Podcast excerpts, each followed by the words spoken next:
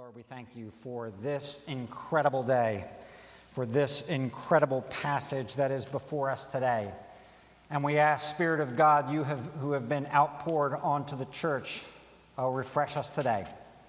Help us to understand the things that are here written, the things that are in fact authored by you and given to us through Luke. We pray that you would be with us and enable us today. In Jesus' name, amen. It was the middle of the night.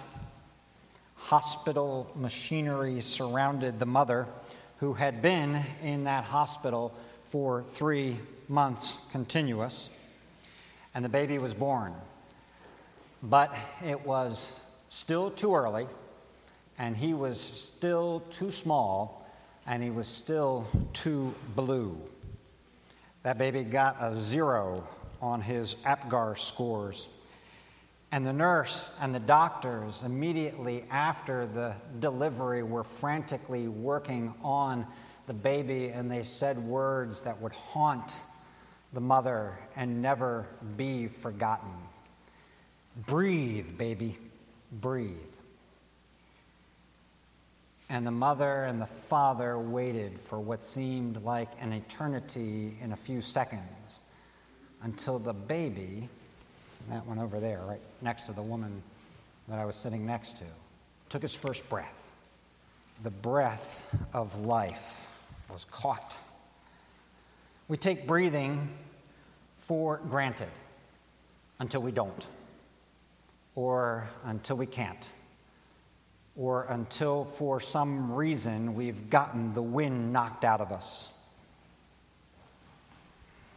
I know I've shared this before, but in olden days, a sailing ship could travel across the ocean and could come to a place in the ocean where the winds ceased, and that was the doldrums, the place where there was no wind and there was no escape for a sailing ship. And so they would sit, sometimes for days, sometimes for weeks, waiting looking, scanning the horizon, waiting to see a few ripples in the water, a few ruffles of the waves that would indicate get the sails ready, wetted, that would bring both sail and ship then to life.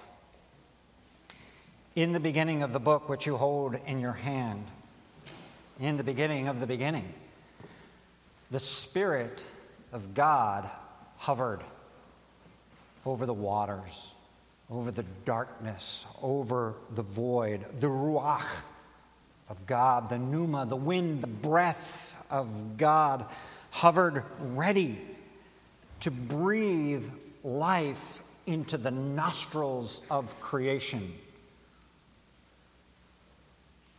waiting to fill the darkness and the void with light and life at the end of Exodus. We just read it together. The climax of that great book is when the Spirit of God, cloudy, windy, glorious, fills the tabernacle. If we traced through Scripture, the Spirit departs in the book of Ezekiel. But then one comes who is conceived by the Holy Spirit, the one upon whom the Spirit of God comes to rest at his baptism, the one who is led by the Spirit, filled by the Spirit of God, and has now instructed his disciples, his followers, to say, Wait. Wait till he comes. And you are filled, which brings us to this day, Pentecost. It is uh, the meaning of the, the, the word Pentecost is 50, 50 days after Passover, the feast of the harvest or the feast of weeks, as you trace that through the book of Exodus, the, the first fruits of the harvest. When many Jews would have been gathered into Jerusalem, still celebrating the feast, not all of them, but some would have been there, and we've got a representation of them listed for us in the passage today this dawning of this day, this coming of the Spirit, was longed for awaited, foretold, both in act and in prophecy in the Word of God. This is the dawning of the new covenant and the last days. It is this day the beginning of the end, the inauguration of the final countdown, the Normandy of World War II. It is, it is the rock that is dropped into the pond of the world, the ripples of which will extend to every corner of the globe and continue until the one who ascended returns. And so we have before us then one of the most important days in redemptive history, and yet it is a day that is often confused and abused. And if there's any consolation in company, it was confused and abused then as well. So we're not alone who live in a day when this day of Pentecost, people scratch their heads and try and figure out what in the world is taking place here. Now, today's sermon is deliberately not going to be a, an overview or a summary of the work of the Spirit of God. We could do that, that's comprehensive. But I've decided instead to allow us to enter into this story as it unfolds. Now, mind you, this is early on, and I've, I've, I've said this to us already now in a couple of sermons in Acts. This is early on. We're going to have to walk with them as they understand more and more about this work that God begins. And so we, we're not going to come to complete conclusions about everything at this point. We'll walk with them through the story. But I think the story works out well for us in terms of describing the event, the reaction to the event, and then the explanation that comes after. And that's the way I'll approach it today with just a few conclusions then at the end. So, the event itself, the event of Pentecost, it is not subtle, it is not gradual, it's not quiet, it's not invisible. This took place, verse 2, suddenly. There's a temporal marker for us in terms of how it took place. Suddenly. It was audible. There was the sound of a mighty rushing wind. Now, whether or not there was a rushing wind, we actually don't read. Probably, but nevertheless, there was the sound of a mighty rushing wind. Was audible, was visual. There were tongues of fire that came and rested on the heads. And it's hard for us to know exactly what this looked like. All of us have seen fires before and have a sense that tires, fires licking up the flames can look like tongues. Was it one tongue that came and then divided and settled amongst the, those who were gathered there? Hard to say exactly. But nevertheless, it was clearly visible, was clearly fire. It did not consume them. As a bush in Exodus was not consumed when the fire of God was there, neither were these disciples consumed. And you remember that one who was at that bush said, I can't speak. Who am I to do this? And the Lord said to him, Who made your tongue? Who made that? We just finished Exodus. And so loud sounds and wind and fire they're familiar to us, right? They've got a familiar ring to us. We just finished the book where it's the champion book of loud sounds, of wind and fire. They're familiar to us in expressing for us and articulating the presence of God and the various attributes His power, His holiness, His comfort, or His judgment, knowing that that fire can be one or the other.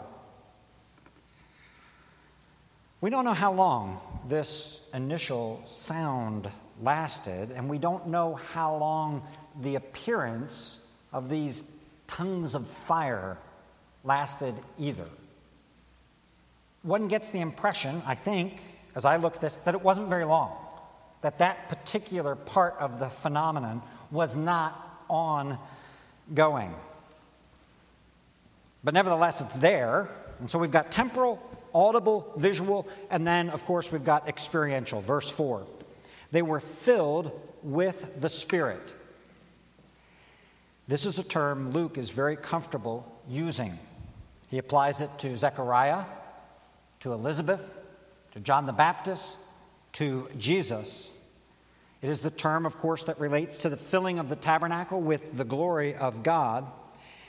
And it is a term that is used in conjunction with, in parallel to, any other number of terms and I know we come to this at the beginning of the sermon, but this is a, a key point to understand.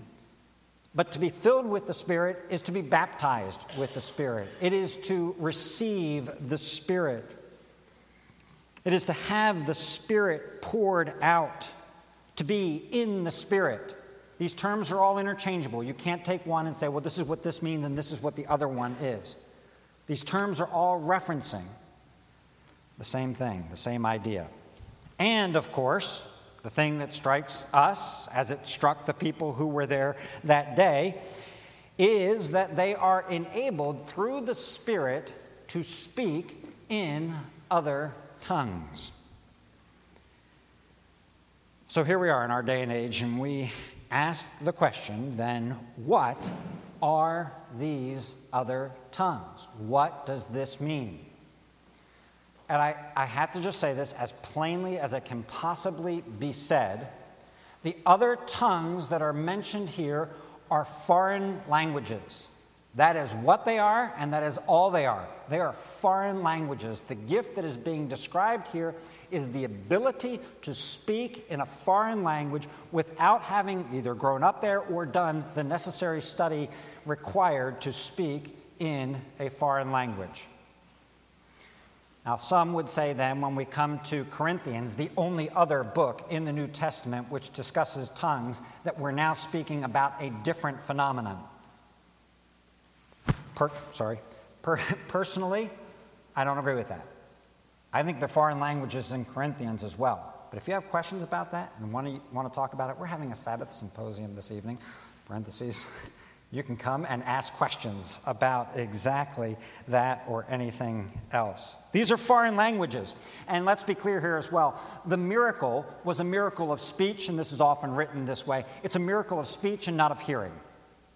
So it's not that they, the miracle was that they heard them in their own languages. The miracle is that these folks were speaking in the language of all of these others who were there, and they heard them as such.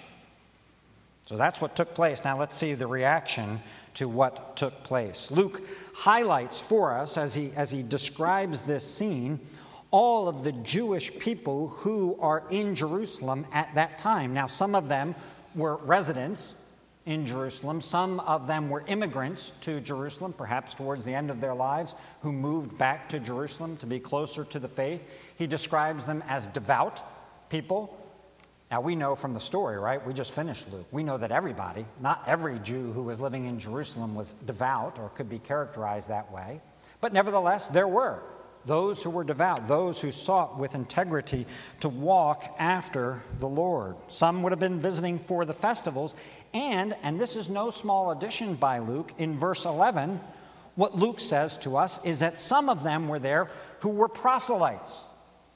They were non Jewish, God-fearers, those who were seeking to understand, to follow Yahweh as best they could, followers of the faith.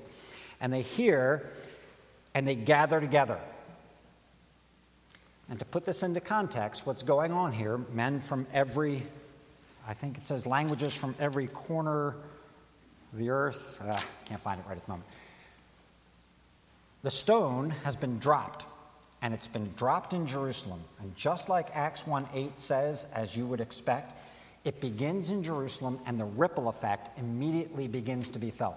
It is localized within Jerusalem, but you've got people and languages from all of these places. And even the first, these proselytes who are there, Gentiles who are starting to hear things as well, even though we're primarily focused on the Jews who are in Jerusalem, and the ripples start to go out immediately as Pentecost takes place.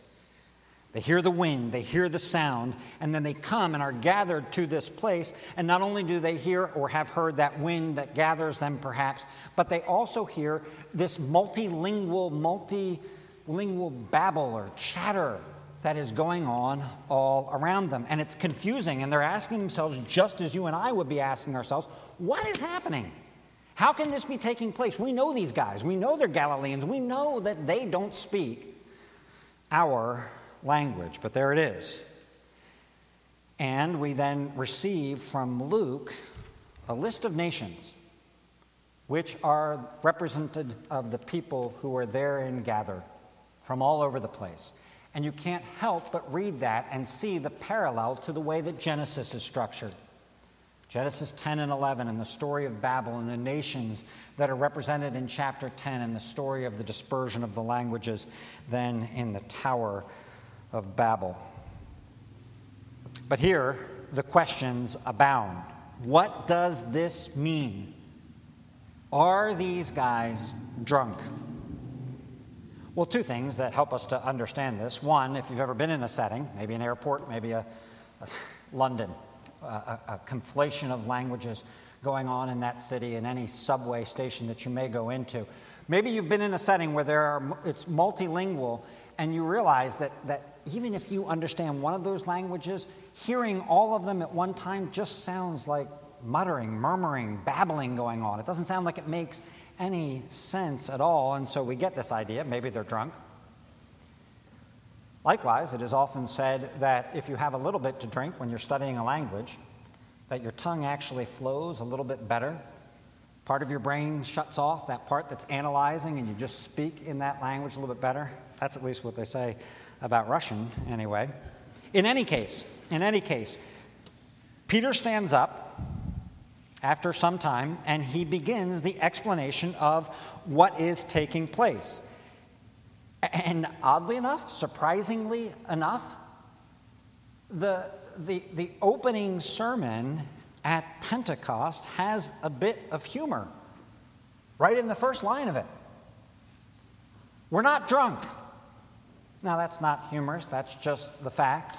Facts can be funny, but in this case, we're not drunk. But when you add, after all, it's nine o'clock in the morning, that's funny. But Peter instead rejects any kind of natural explanation to what is going on here. And he says, if you want to understand what is taking place in front of you, we're going to have to go to Scripture. And I'm going to have to explain it to you because we, we Jews, we God-fearers, we proselytes who are here, we've got a common source that we can go to, a place of authority. Let's understand what is taking place in light of what God has authoritatively said in His Word. And so he begins. And verse 16 says it this way But this is what was uttered through the prophet Joel. The uh, King James version, version says, But this is that which was. This is that. F.F. F. Bruce is a commentator uh, on, on Acts and many other things. And he took this as a section in his commentary on Acts and then made a book of it as well. This is that. That's a nice little summary about how you work your way through the preaching, especially the preaching to the Jews in the book of Acts. What I want to explain to you is this is that. Joel talked about the coming of the last days, and he described how the last days would be characterized. And Peter's point in quoting Joel is this is that. Here we are. We are now at the beginning of the last days, which Joel foresaw. Men of Judea, you are hearing and witnessing the torrential downpouring of the Holy Spirit. And it is not going to be localized. It may start here, but it will grow into a storm that will encompass the earth. It will not be localized to one man, to one tent, to one building, to one hill, to one city, to one geographic land, to one nation, to one language. Rather, instead, it'll be a colossal storm, a universal downpour that cuts through. And here I'm just summarizing what is written for us in Joel that cuts through gender, and age, social status, race, national and linguistic boundaries and borders. You are witnessing, men of Judea, the effects of the downpour of the Spirit of God, which unsurprisingly we should also call the baptism of the Spirit. And when the Spirit reigns, the Spirit pours. So, what does Joel slash Peter, what do they teach us about this outpouring, this downpour, this baptism of the Spirit of God? Several things. One, that it is revelational. So, you heard us read the passage this morning. You've got it sitting before you. You see in this passage from Joel descriptions of prophecy, of visions, of dreams, of signs, and of wonders. Things that have characterized the ministry of Jesus. As Peter makes very, very clear, you've seen these things. This is exactly what you saw in the ministry of Jesus Christ. And they'll say it in the ministry of the apostles as well. God is revealing himself. And in addition to seeing these things, what you heard from Jesus is what you are now hearing from me, namely the explanation. I'm telling you what they are. These aren't bare signs. These are signs that I can explain to you from the Word of God and tell you what they mean. That's what Peter's doing. This is that. Interestingly, there's absolutely no mention of tongues in Joel. That's what we're trying to explain. Right? That, that's the point of, let me dig up Joel. And yet there's absolutely no mention of tongues. What are we to make of that? Clearly there's a mention of prophecy, but there's no mention of tongues. Well, the only solution to that is to understand that tongues, when they are interpreted, when they are interpreted, are the equivalent of prophecy. The Word of God coming forth. And so Peter says, that's what this is. This is prophecy. This is the Word of God. Tongues that you are hearing. And here's a point I can only make in parentheses right now. The fact that they are speaking in many languages and being heard and understood is blessing. It is good to hear something in your language. If you have been in a foreign country, been lost, and been confused, you know that it is good to hear somebody speak in your language and tell you where to go and what to do. It's a good thing. It's indicative of the, the gospel going out to all of these places. And in addition to being a blessing, it is a portent. It is a warning. There are warnings in the Old Testament that people of a strange tongue are going to come, and I'll talk to them, and they'll talk to you, but you won't understand. There is a hardening that even now, even in this gathering, is beginning to take place with Israel. A hardening that we saw in the life of Jesus Christ, and a hardening that will continue throughout the book of Acts. Other tongues, while it shows inclusion, also shows God turning to the Gentiles, even though mainly we've got Jews that are before us today. It's revelational. When the Spirit is poured out, it is revealing who God is and what His Word is. Secondly, it is transformative. When the Spirit of God is poured out, things do not remain the same. Fire changes things. Fearful disciples become bold. Confused disciples speak clearly. New languages are used people understand the Word of God and understand these things connected to Jesus Christ. I don't know that we saw this kind of response to any of Jesus preaching in exactly this way, but we see it now because the Spirit of God is enabling them to understand the Word of God. Not only are minds impacted, but hearts are impacted as well. And that is unsurprising to us because it's exactly what Ezekiel said would happen with the coming of the Spirit. I'll put a new heart in you. I'll take out that stony heart and replace it with a heart of flesh. And so when we read the response of the Jews who were gathered and it says that they were cut to the heart, we go, wait, wait. That's exactly what Ezekiel said. This is that it's a change of heart because of the outpouring of the Spirit of God. Cleansing occurs when it rains, when it pours, when you're baptized. Cleansing occurs. I'll cleanse you. Ezekiel. And so the new heart is put in, the new heart that enables people to believe to love the Lord, to love the law of the Lord. It's transformative. When the Spirit comes as well, it is salvific. When the Spirit of God gets poured out on people, those, any of those who call upon the name of the Lord will be saved. That is the climax of what Joel is saying. Let's let the main thing be the main thing. And the main thing is whoever calls on the name of the Lord will be saved. This Spirit vivifies, it brings new life to creation. This Spirit brings new life to dried up bones. It saves. It's the last word in Joel. It's the summary of what Peter preaches save yourselves from this crooked generation. And it is the last thing that is listed in this chapter day by day, those who were being saved.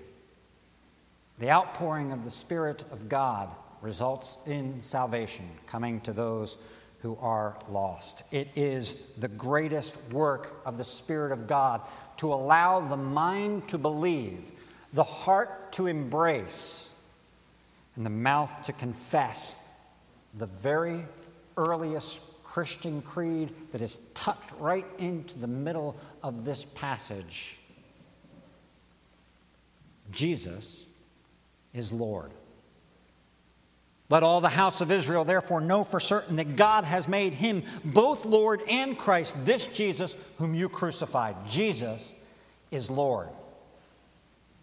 When the Spirit of God comes, he enables people to say that from the heart, and that is better than anything else. And finally, then, this spirit characterized here is evidential. The outpouring of the Spirit of God is evidence of or indicative of what is written for us in verses 32 and 33. The outpouring of the Spirit means this is true. Jesus, God raised up.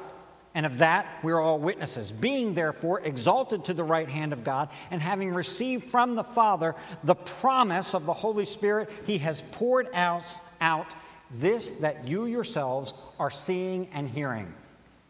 You want an explanation for what you're seeing and hearing right now? The explanation is this Jesus has ascended to the right hand of God. All that you are seeing now, don't think it's in and of itself. It's a sign to you that the king is up on his throne and that Jesus has received vindication from God, been given the Holy Spirit, and Jesus has done what he said he would do to his disciples before he left them I'll send you one. I'll send you a comforter. Wait. Jesus is doing what John said he would do I baptize you with water, but one will come who will baptize you with the Holy Spirit and with fire. Jesus is at the right hand of God. That's what you're seeing and hearing. Pentecost is the demonstration, the historic affirmation of the reign and the enthronement of King Jesus at the right hand of the Father. Pentecost was inaugural, it was historic, and it was unique in redemptive history. As such, it is to be celebrated, it is to be remembered, it is to be appreciated, and it is not to be repeated.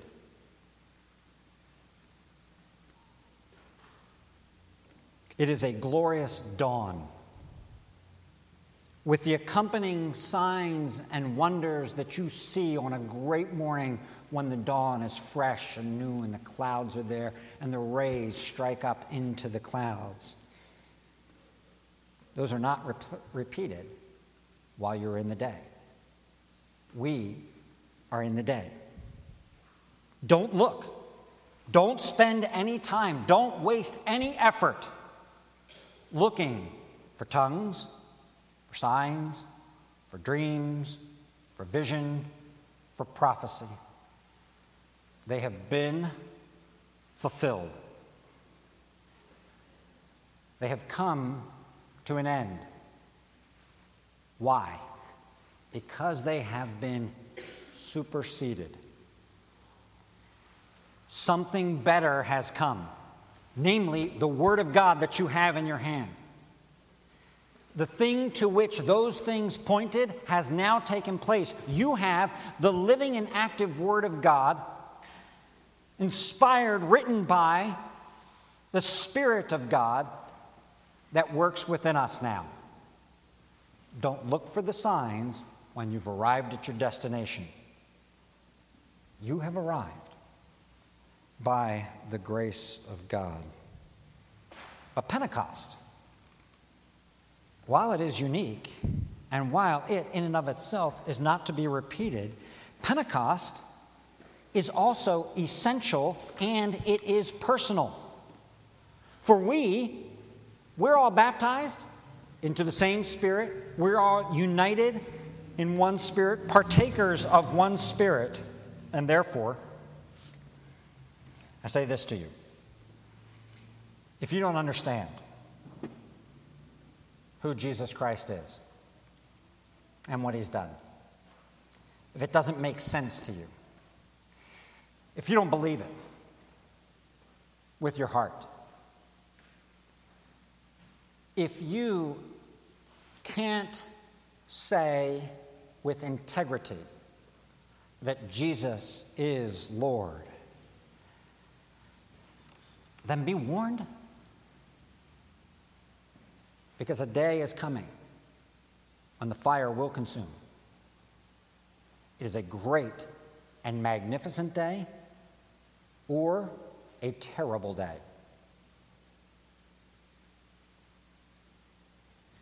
And so the call from Peter becomes the call to you, and I will put it in language that is slightly different. The call to you, then, if you were in that state, I would say to you this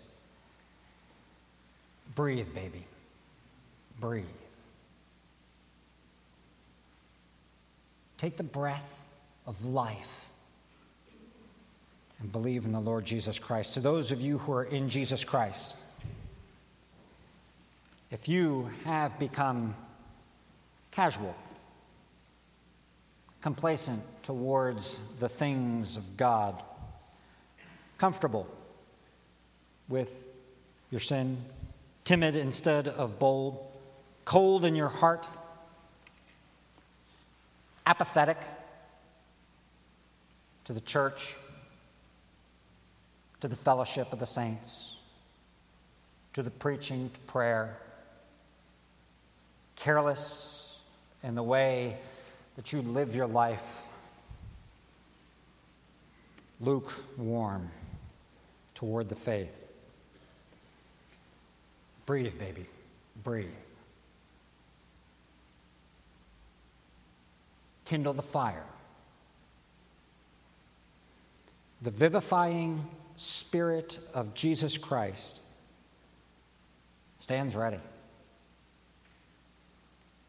is available to empower, to help, to comfort, to renew.